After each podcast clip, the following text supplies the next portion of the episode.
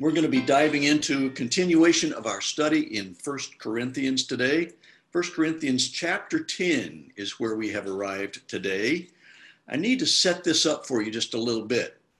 I need to talk to you a little bit about a bicycle adventure that happened to yours truly back when I was probably, I don't know, nine, ten years old, perhaps. We lived on a street in Phoenix, Arizona, the end of which uh, had a dead end right into a space that was a field at that time, a farmer's field, and there was an irrigation ditch, maybe four feet across, wasn't huge, but it was often filled with water, so it was real muddy. And we boys who rode bicycles in the neighborhood thought it would be a great idea to build a ramp so that if we got fast enough down that street, right when it dead ended, we could hit that ramp, go airborne, and fly all the way across that irrigation ditch, landing safely on both wheels in the field on the other side. That's what we were imagining in our minds.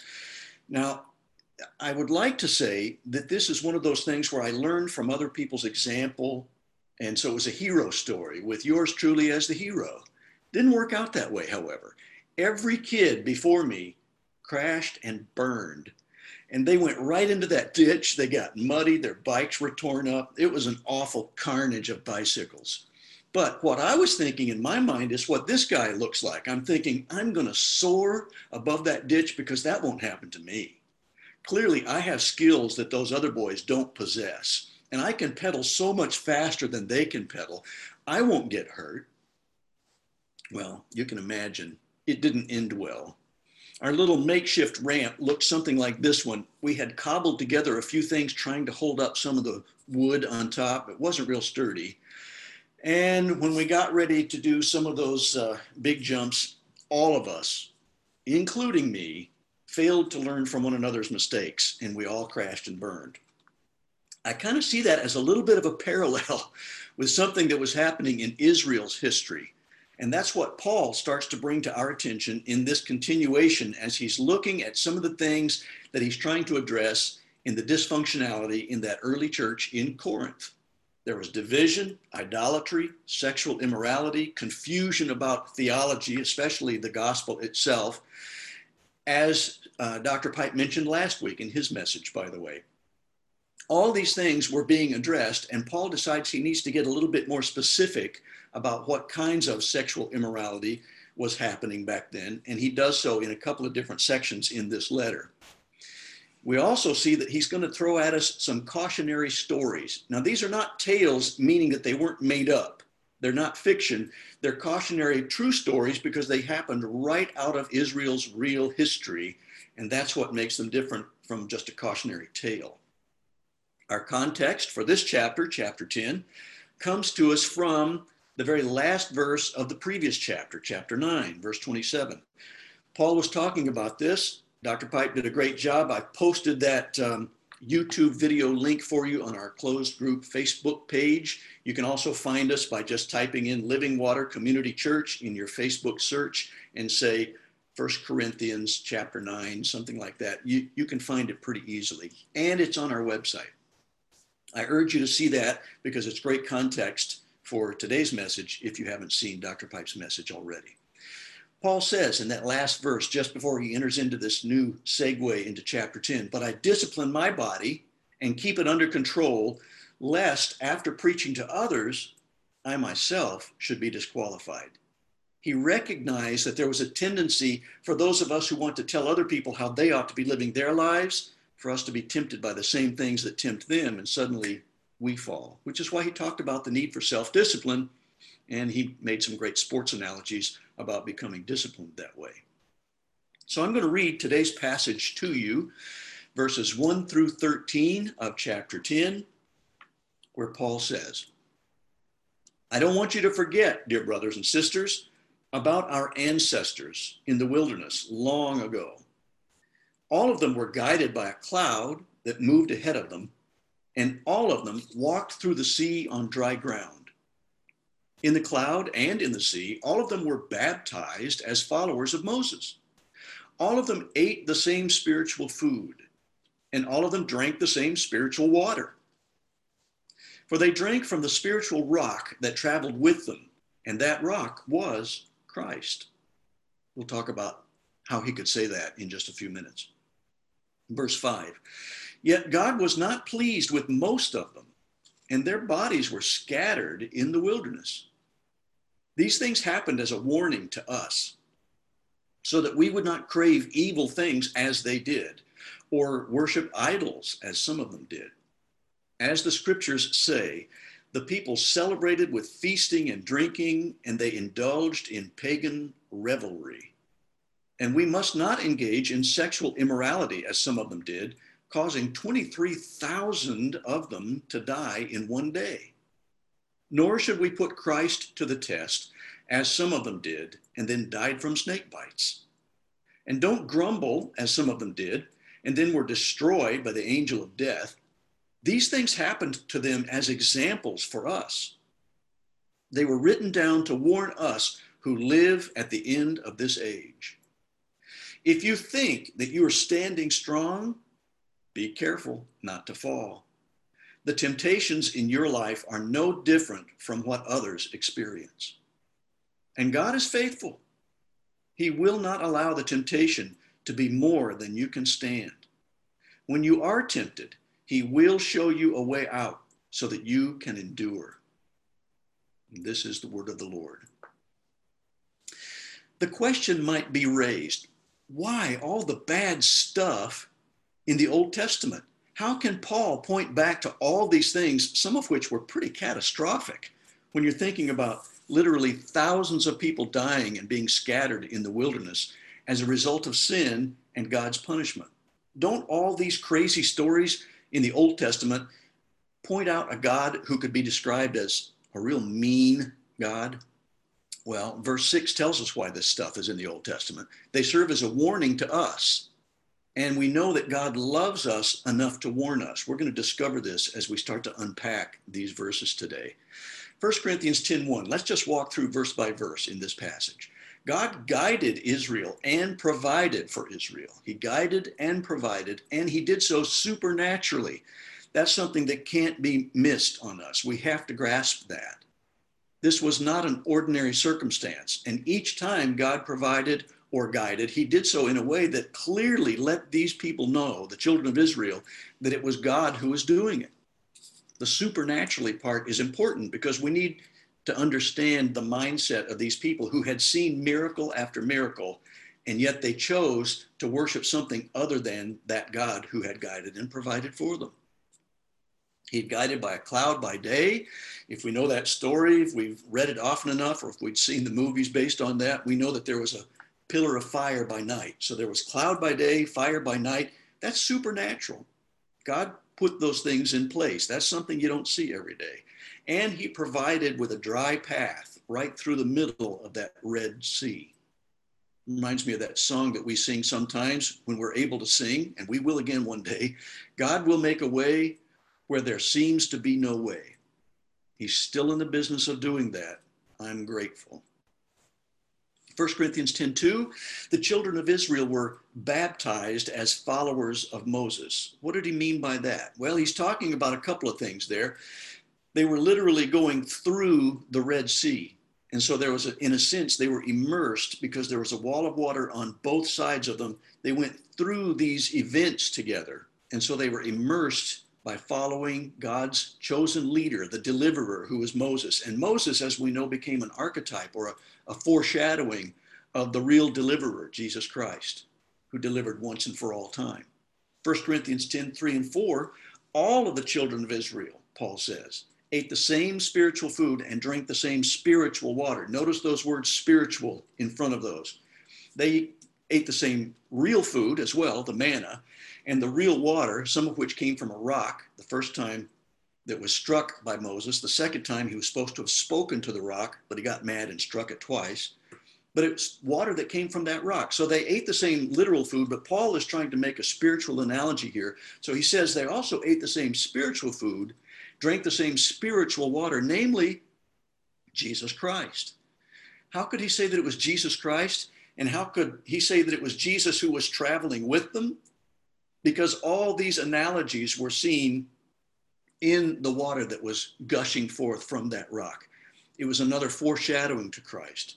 Paul is connecting the dots for all of these people who had looked back into Israel's history that way. We can see that the baptism by fire or by going through that Red Sea was a foreshadowing of the baptism of Jesus, which took on new meaning, recognizing that he became the only way for us to be saved out of our dire situation caused by sin. That was a wonderful foreshadowing because we see that people who are identifying with Christ now don't have to be baptized over and over again, as was the Jewish custom. Christ took care of sin once and for all. So it's one and done for the Christian today. We're baptized in the name of Jesus Christ. Uh, we're immersed in the water to signify that death, burial, and then lifted out of the water to signify resurrection. And it's a beautiful thing. It's like a, a wordless sermon. You're preaching the gospel when you're baptized. And then this passing through, there's a wonderful picture there that it comes across a little more poetically in the Hebrew than it does for us in English. But we know that as they were passing through, not only the difficulties that they went through, but especially the Red Sea, it's symbolizing the protection of the Good Shepherd. Another foreshadowing, all the way to Jesus Christ. The Good Shepherd protects his sheep literally in the wilderness by lying in the entryway to a sheep pen. So, those predators, those wolves out there, you'd have to say, You're going to have to get through me to get to those sheep. And that's, in a sense, what God was saying through Jesus Christ. You have to go through him to get to those sheep if you're going to harm them. So he would protect them. And he protected the children of Israel all the way across the wilderness. We also see that manna, that wonderful supernatural provision of food that was given to them every day, give us this day our daily bread, foreshadows Jesus who became the bread of life. The rock foreshadows Jesus, the rock of our salvation, from whom flows rivers of living water. There's so many great word pictures, all of which connect to Jesus Christ. And Paul draws these together just in a matter of a few short verses in his letter in First Corinthians. Verse 5 The people rebelled, and many of them died on the way to the promised land. Their bodies were scattered in the wilderness. That seems pretty harsh. And again, we might think, well, if he's providing for them so abundantly, and if he's protecting them, how come so many of them died? It's because they rebelled. It's because they took themselves away from God's protection by their behavior, by choosing to put their faith and their trust in something other than God.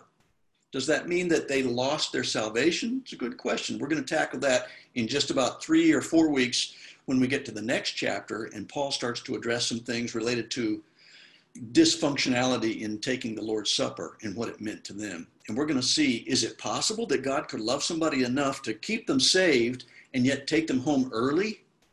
It's a good question. I'm not going to answer that today because I want you to stay tuned and hear that when we get to that. I think it's going to happen on the next uh, Communion Sunday as well, which is the first Sunday of November. And we'll be able to talk about that more fully to see that there really can be a loving God with a motive of love behind everything he does, even though from our perspective it may seem very harsh at the time. So these events are warnings to us, Paul says to us, to us who live in this age, in fact, which means that it's passed all the way down through history so that they're warnings to this church so that we will understand the severity and the consequences of sin. Paul didn't want us to miss how severe are the consequences of sin to those who turn their backs on God and fail to stay within his loving, protective boundaries. This could happen to you. This is not exactly an irrigation ditch that we're trying to jump, but it was not a pretty sight. And as I saw how easy it is for us to try to follow in other people's footsteps and to see them do something and to think, oh, that won't happen to me. I can do it and I can do it better than they can. I won't have the same consequences. Yeah, well, it can happen to all of us. And Paul was trying to call that to their attention. And he was no exception. He was saying, even as he said in the last verse of the previous chapter, it's so easy for us to point to other people and say, oh, yeah, but that wouldn't happen to me. And yet we can be tempted in the same way they were tempted, and we too can fall. So he's reminding again and again why it's important for us to stay firm and connected with Jesus Christ and in the gospel. Verse 7 People worshiped substitutes for God. That's just another word for idols. Anything that's a substitute for the real God is an idol, and they paid a great price for it. He's saying, and this is a quote from another Old Testament passage the people celebrated with feasting and drinking, and they indulged in pagan revelry. The key word there is pagan, because the kind of revelry they were engaged in was a part of their worship practices.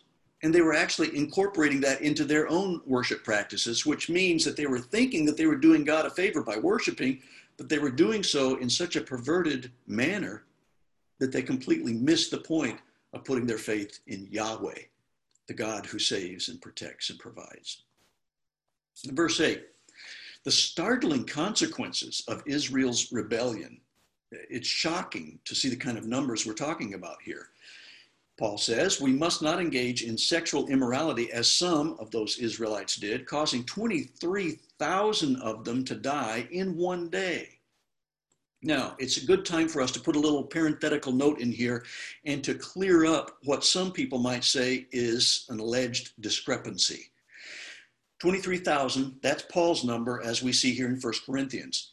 In the book of Numbers, there's another number associated probably with the same event, but it's 24,000. And some people would see those two numbers and see them as different and think, uh oh, somebody made a mistake. And so if you say that the Bible is inspired and there are no mistakes in the Bible, how come there's a discrepancy here? That's why you have to look at the facts and look in more detail to these two passages. There's some good clues in there for us. 23,000 died, Paul says, in one day, 1 Corinthians 10 8. But the passage in Numbers 25 9 says 24,000 died in the plague. It doesn't say in one day, it says that they died in the plague. So if we start to put two and two together and we're starting to understand, okay, there's another uh, passage that says that the plague was stopped and it was stopped quickly because of some other events that were kind of gruesome. So logically, it stands to reason that it started at some point and it ramped up and over an unknown period of time, because it's not given to us in scripture, perhaps it's like the coronavirus. We don't know. I don't know what that plague was, but there was this plague, and it was an unknown period of time during which that plague claimed 1,000 lives. And then, as it reached its peak on the most costly day of that plague, 23,000 people died, as Paul would have said. And then, instantly, because of another event, that plague was stopped. So we can see that the total was 24,000. The worst day was 23,000. Sometime prior to that day, there was 1,000. There's no discrepancy there if you just start to parse that and look at it a little bit more carefully. Verses 9 and 10. Nor should we put Christ to the test, as some of them did, and then died from snake bites. Now, I grew up in Arizona, and I uh, was a Boy Scout for a very short period of time. I really didn't like the outdoors in the desert when it was hot, so I, I, didn't last very long as a Boy Scout. But a couple of the campouts that we did, we had to have our snake bite kits with us. There's an, that's an important thing to have with you if you're going to be camping out in the desert because there are rattlesnakes out there. And those rattlers are very dangerous, they're very venomous. And we know that in the desert, that the children of Israel crossed, there would have been some vipers, some of them very deadly. And we know because of this passage that there were many who were actually killed from snake bites. And the writers, the inspired writers of this passage and others, seem to indicate that they recognize that these snake bites happened to those people because they had rebelled. It was because of their sin, and this was a consequence of that sin. It was because of grumbling, as we had seen in one of those passages that I preached about months ago, when uh, they started to run out of water again. They started to grumble again, even though God had been showing his provision for them. And then God said, Okay, Moses, here's what you do gather the people, take them out in front of this great rock, strike the rock, and I will pour forth water for everybody. But the people were grumbling, and the grumbling got worse as time went on. He said, Don't grumble, as some of them did. And then they were destroyed by the angel of death. Interesting to say. Now, why would they say that God was the instrument of their death? There was an angel of death, which means that it was an emissary, a communicator, somebody who carried out the wishes of God Almighty. And they would consider that, the Jews clearly considered that an angel of death sent by God. So they said, well, this is God's doing. All those people who had died because of their grumbling, that was some sort of a punishment by God. And again, that may seem harsh to us in our modern Western culture mindset. I think we try to soft sell this quite a bit by saying, well, maybe it was his permissive will. I've heard a couple of different pastors weigh in on that. And some people would say it was his permissive will that allows their free will to kick in. And if they exercise their free will in rebellion, they bring about their own consequence. It's not that God wishes that they would die, but it's their free will that caused it. And there are others, uh, I think one, in, in fact, John Piper would say, no, it's pretty clear from the reading that they really attributed this to God that God's punishment was that harsh and that God who gives and God takes away. I think we in America would really like to try to excuse some of that power rather than just look at this at face value and say, He's God. Are we supposed to argue with God? And I think maybe that was Paul's point. We shouldn't argue with him. We shouldn't grumble because he has the power to give, he has the power to take away, always motivated by love, which is hard for us to see at the time. We're going to see a couple of other passages later that show that to be true. But clearly, the writers, including Paul, said, Don't grumble, as some of them did, and then were destroyed by the death angel. They felt that that was God's doing. We can see that cross referenced with Numbers 21. So, how does punishment like this equate with a loving God? We're going to tackle this a little bit more, as I mentioned, in chapter 11. So, on the very first week of November, we're going to dive into this even more deeply than we have time to do today. But in short, we need to cross reference this with Hebrews 12, 4 through 10. It's a great passage on God's love and his motive. God disciplines those he loves as his children. As his children. You know what it's like if you're watching somebody else's kids I was watching my nephews one time when they were quite young. Joy and I lived uh, in another state at the time. And Paul and John were rambunctious little tykes, and they kind of got into a quarrel. And I had to discipline them, but I didn't discipline them as harshly as I might if they were my own children, because I knew what I could get away with if it was my own child. And my own children would know this is my father's disciplinary style. But with my nephews, I gave them some time out. I set them aside, uh, got them separated from one another, and I put Paulie over onto the porch and said, You need to sit there for a minute because that's not right. You and John should not be fighting that way. And he came to me later and said, You're not my uncle anymore. I was disowned by my nephew. Fortunately, he was young enough that he didn't remember that later when I tried to remind him of it. But God disciplines those he loves. The reason I disciplined them is because I cared about them. I didn't want them to hurt each other. I didn't want them to suffer the consequences of their rebellion.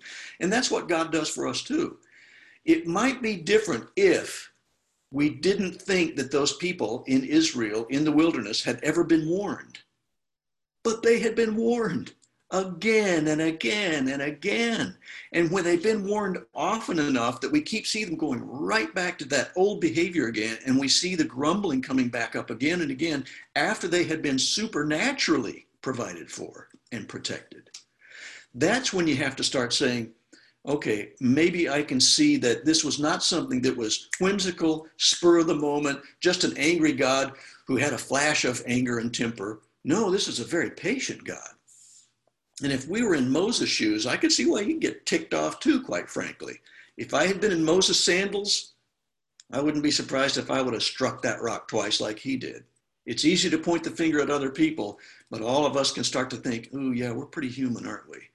And even looking back in my own life, I can see how God has supernaturally provided for me and protected me numerous times. Do I still grumble from time to time? Uh, I'm afraid so. I'd like to think that I could learn from my own mistakes and from looking at other people's mistakes and that I wouldn't be tempted to fall that way, but I am. And that's Paul's point to us in this passage. He says, Take heed lest you fall.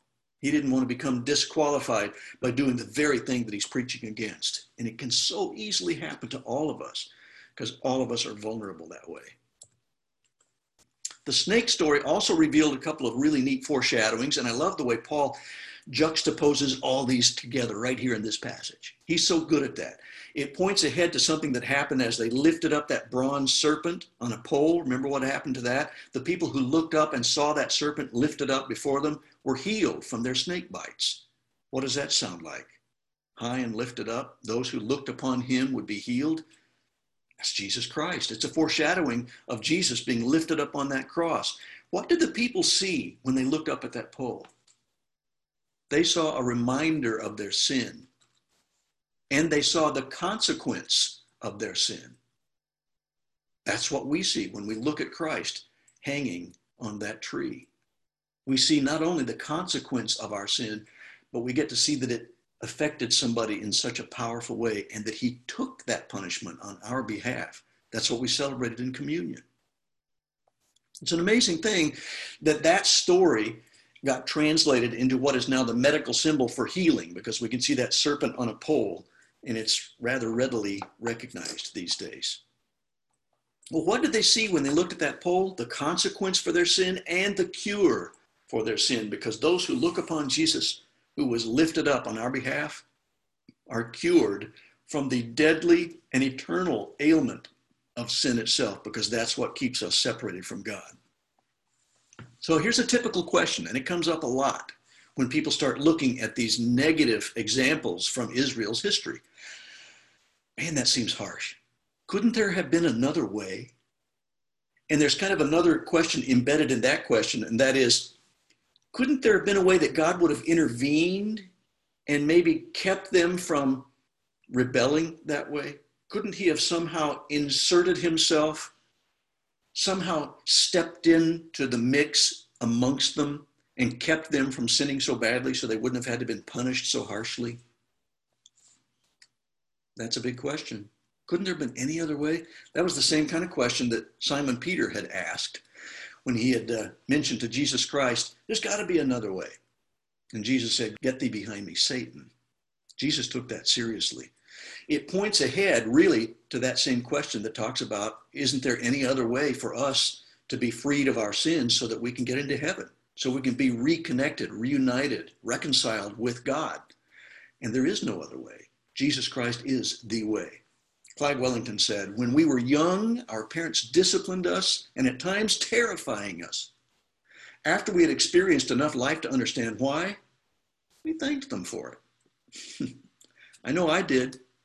I actually had a, a dinner together with my parents, my sister and I, and my mom and dad had a meal together years after we had lived enough life to be able to appreciate those punishments, the discipline that they gave us as we were younger. And I actually said, Dad, is there something that you regret in the way of punishment? And he said, Actually, there is. There's one time when I regretted doing something, and he told me about it. And I said, Well, if it's any consolation, you're bringing that up right now. I have no memory of it. It's completely gone right out of my mind. He says, Oh, well, that makes me feel better then. But he felt badly, fearing that he had been too harsh in his discipline at times. But my sister and I were able to actually pass along our thanks to our parents and say, man, we're glad you gave us self discipline. We needed it. You have protected us in so many ways because you taught us to discipline ourselves.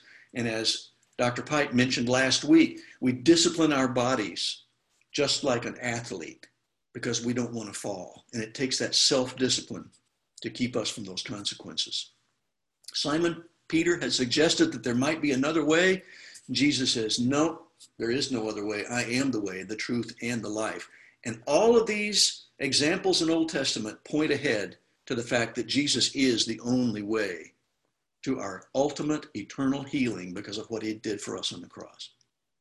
God went to great lengths to fulfill the only way to deal with the eternal consequences of sin against an eternal God. And some see that as crazy people who hear this kind of story and to even read through the passage that we're reading through right now, they might look at that and think, You Christians really believe that? That just sounds nuts to us. C.S. Lewis said, But when the whole world is running toward a cliff, he who is running in the opposite direction appears to have lost his mind. And I guess I, as a believer in this, in a believer in the events that really happened in the Old Testament, or they wouldn't have been written about so concretely as they were written about in the New Testament, including by people like the apostles, Paul and Peter, and by Christ himself, who believed in these things as real events. I believe these things. Does that make me crazy? Okay. I'll be crazy for Christ. I'll be a fool for Christ if that's what it takes. But I believe that they're really true. I believe it with all my heart. Otherwise, Paul would not have expended so much energy giving his life to preach this gospel and to point back to these cautionary tales so that others might hopefully learn from other people's examples so they wouldn't have to learn it the hard way.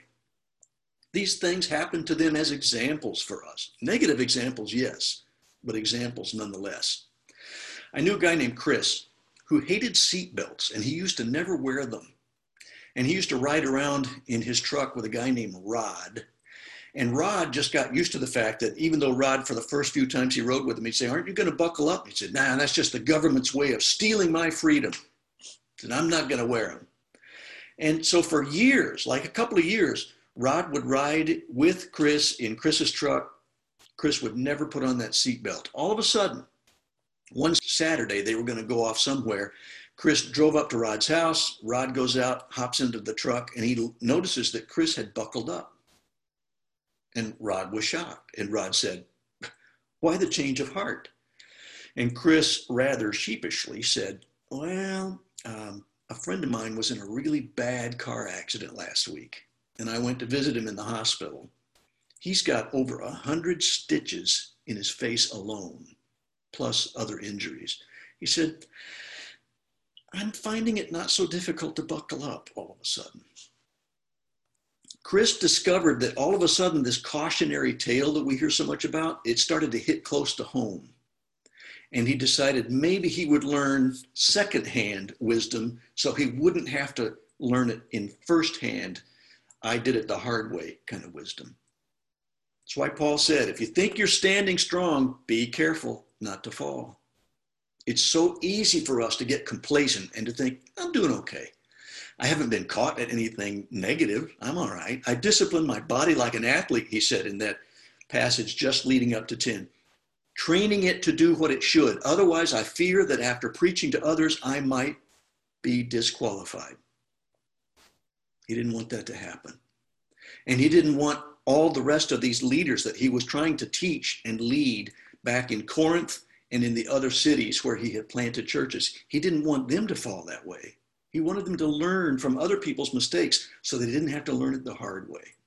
Be careful that as you're standing, you yourself don't fall. So, how do we justify a God who punishes so harshly? Well, we can look at the whole counsel of Scripture and we find that justification from beginning to end. My child, don't make light of the Lord's discipline, says the writer of Hebrews, and don't give up when he corrects you. Why could he say such a thing? Why could this writer named Dane Ortlund say in his book, Gentle and Lowly, Jesus is not trigger happy, not harsh, not reactionary, easily exasperated. He's the most understanding person in the universe.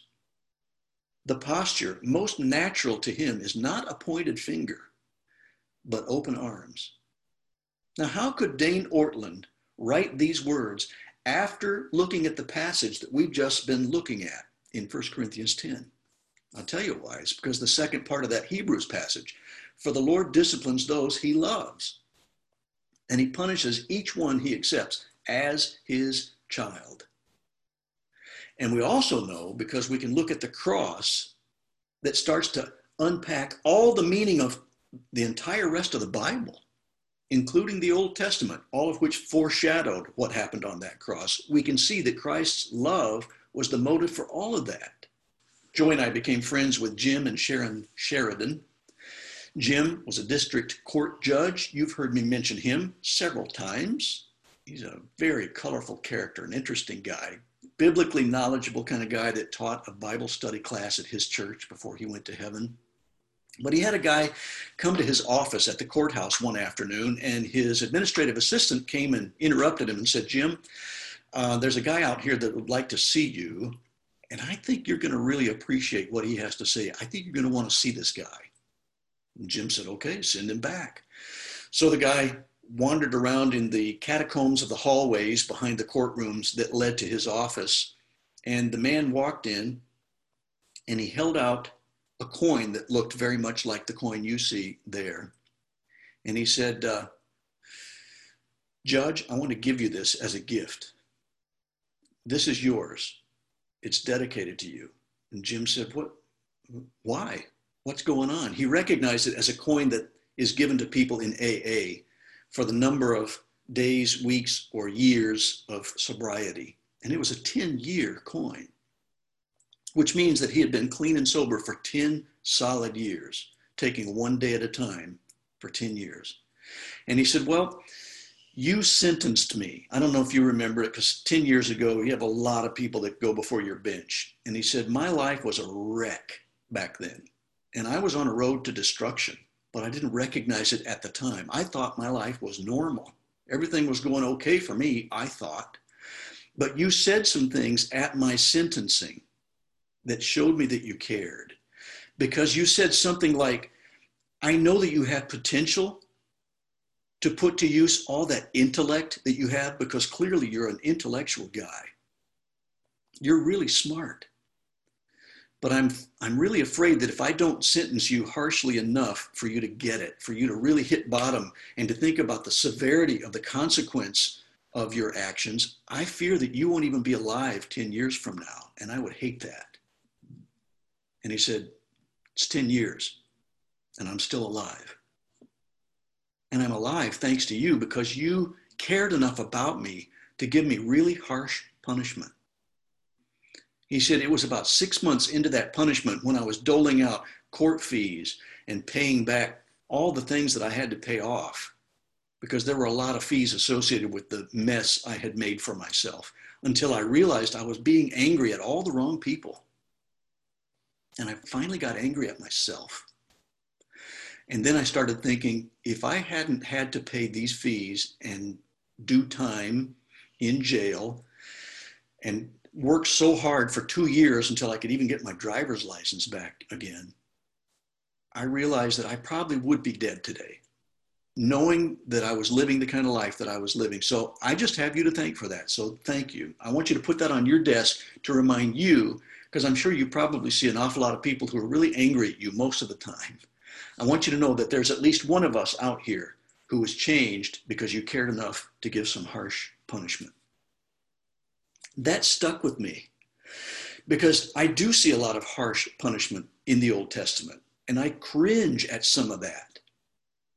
But when I think about what it means, because God cares enough to want to protect and preserve his people so that he could fulfill his promise made to Abraham, that he would be a blessing to all nations through Abraham's descendants. God was fulfilling all of his promises that were motivated by love even though there was extreme harsh punishment involved. So, yeah, they're hard words, but true. I think I read something too about three weeks ago that uh, it said, hard words from the pulpit softens hearts, but soft words from the pulpit hardens hearts. I think that's true. I think if we try to dumb down the gospel or water down the gospel, and try to make it into easy believism, we miss what it cost God as he gave himself for our benefit. That's pretty harsh. And it was definitely unfair to him, but he bore the weight of our sin because that's how much he cared about us. And he combined love and justice together on our behalf. Hard words, but true. And here's the deal the longer you go without getting caught, this came out of not only that fellow's story, the one who gave Jim Sheridan his coin, but about several other people that I've met and have heard their stories along the way too. The longer you go without getting caught, the worse off you'll be when you finally are. There's another guy named Marvin, and I watched his story unfold. And I told him basically this Marvin, it's going to get worse and worse. You need to try to check this stuff now. If you don't take care of it now and start owning up to the fact that you caused this mess that you're in, it's going to be much worse and the consequences are going to be much greater. He lost his family, he lost his job, he lost his credibility, it hurt Marvin a lot to keep going, thinking, oh, I've gotten away with it. I've gotten away with this for a time, and it's no big deal. I can keep doing this. There were a lot of things about his addictions that really cost Marvin Schoon. Fortunately, he's now reinstated with his family. They got back together again because he got clean and sober. There were some things that happened that really forced him into a position of hitting rock bottom. And then he really turned his heart over to the Lord. And as far as I last knew, the last thing I heard from Marvin, he was walking in step with the Lord Jesus Christ. And he had his family back. He had a new job. They'd moved to a different state so he could get support from his family. And things had gone much better for Marvin. Matthew Henry, that commentator who sounds a little King James ish in his syntax, said this Carnal desires gain strength by indulgence, therefore, should be checked in their first rise. Let us fear the sins of Israel if we should shun their plagues. That's politically stated, but he's saying we need to learn from Israel if we're going to avoid the kinds of consequences they had to go through. Learn secondhand wisdom so that we don't have to learn the hard way with firsthand wisdom. There's something that's easy for all of us to do.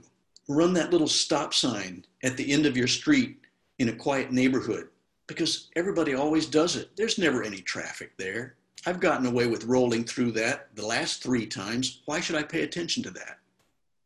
Maybe fudging just a little bit on my taxes this year shouldn't be that big a deal. Maybe going five miles per hour over the speed limit is not too bad. And then that creeps up to seven, and then that creeps up to 10. And then before you know it, you're going 85 miles an hour down the freeway. Woo! You see the lights behind your car. It's so easy, whatever it is that we do, the little white lies that we tell, the little things that belong to your employer that you take home and treat them as your own, whatever it might be, there's so many things that for us as human beings, the longer we go without getting caught, the worse off we'll be, which means that we need to somehow allow the Holy Spirit to check our spirit early in the process before it gets so lengthy and so deep that when we finally endure the consequences, those consequences don't completely overwhelm us. I think that's what Paul was trying to get through to us. It's easy to think, it wasn't too bad. I got away with it and I know I've got forgiveness. So that's the temptation, which is why Paul wrote what he did. Be careful if you're standing, because you can be tempted and you can fall as well. Verse 13. This one's so widely misquoted. You've heard people say, oh, it's scriptural. The Bible says God will never give you more than you can handle. And wrong answer. It's not what this verse says. It's not what the Bible says. There are going to be plenty of times when we're going to be right in the midst of things that we cannot handle. Here's what verse 13 actually says The temptations in your life are no different from what others experience, and God is faithful. He will not allow the temptation to be more than you can stand. When you are tempted, He will show you a way out so that you can endure. Let me just say that some of us, we do fall, but we fall quickly and we get up quickly. That's a blessing. That's wonderful. Other people go a lot farther and, and much deeper into their temptation. And when they hit rock bottom, they have a lot more serious consequences and it's more difficult for them. But this passage applies to everybody, no matter how deep or shallow you are in that temptation. When you are tempted, because we all are, He will show you a way out so that you can endure. I don't care who you are, God will show you a way out. Maybe you've hit rock bottom. Maybe life has gotten difficult for you. Maybe you haven't even quite yet been in the midst of your consequence long enough to say what that one fellow said I'm starting to get angry at myself because I've been angry at everybody else. And I recognize I'm the one who made that choice. I put myself here. There's forgiveness for you. When you display that humility, that repentance, God is so quick to run in there, just like the father who ran out to greet his prodigal son. He's so quick to meet you on the path as you take one step back toward him. And if it's shallow and you hadn't gotten in that deep yet, praise God. Hopefully, you can arrest whatever it is that might be tempting you right now and be able to as Barney Fife would say, nip it in the bud. You need to nip it while it's still just a bud before it flowers and blossoms and becomes something huge so that it doesn't grow into a huge branch so that there's not a difficult pruning process that has to go along in your life because there is pruning that will happen in our lives as well. It happens to all of us. Sometimes if you can snip it with a little pair of scissors, it's not that painful, even though it is painful. But sometimes it takes a chainsaw. And the pruning is difficult, but it's so that we can bear fruit that's sweet the temptations in your life are no different from what others experience. Every single one of us experience temptations, every one of us. And God is faithful. I'm so glad He's faithful. Is there any other way? That's the big question that keeps coming up as we look at harsh punishment through Scripture. If there were any other way, God would have made it so. As it is, Jesus Christ became the way. He is the way, the truth, and the life. And when you are tempted, and we all will be, He will show you a way out so that you can endure. There's forgiveness for everybody, everybody. He will make a way where there seems to be no way. Forgiveness is our way forward. And because of what Jesus did for us, because it was the only way possible for sinful people to be reconciled with a holy God, there is forgiveness available to every single person who calls upon the name of that Lord, Jesus Christ, the way, the one who is lifted up so that as we look to him, we have healing forever. Let's pray together. Father, I pray that if there's somebody listening right now and they're struggling with a temptation, or they're feeling the weight of a consequence of a temptation, I pray that right now they'll turn to you, they'll look up to you, the one who was lifted up, and that they'll find healing and hope. That you'll take away the shame, that feeling of guilt that weighs them down, and that you'll lift that right off their shoulders so that they'll be able to know that they can walk freely in you as your child because of how you view them. Because once you have placed your cloak of righteousness over them. They're not wearing those rags that are filthy of unrighteousness, that sin, because you've taken that completely away. And you place your cloak of righteousness so that they can be clothed in Christ. And I pray that they will do that. So they can walk freely as a new creature, a new creation, reborn in Jesus Christ, filled with your spirit and walking down the path to become transformed so that they will look more and more like you every day of their lives. Thank you for your forgiveness. All of us who have sinned and have fallen short, thank you for your forgiveness because we would all be sunk without your grace. And it's that grace that we're so grateful for today. We thank you in Jesus' name.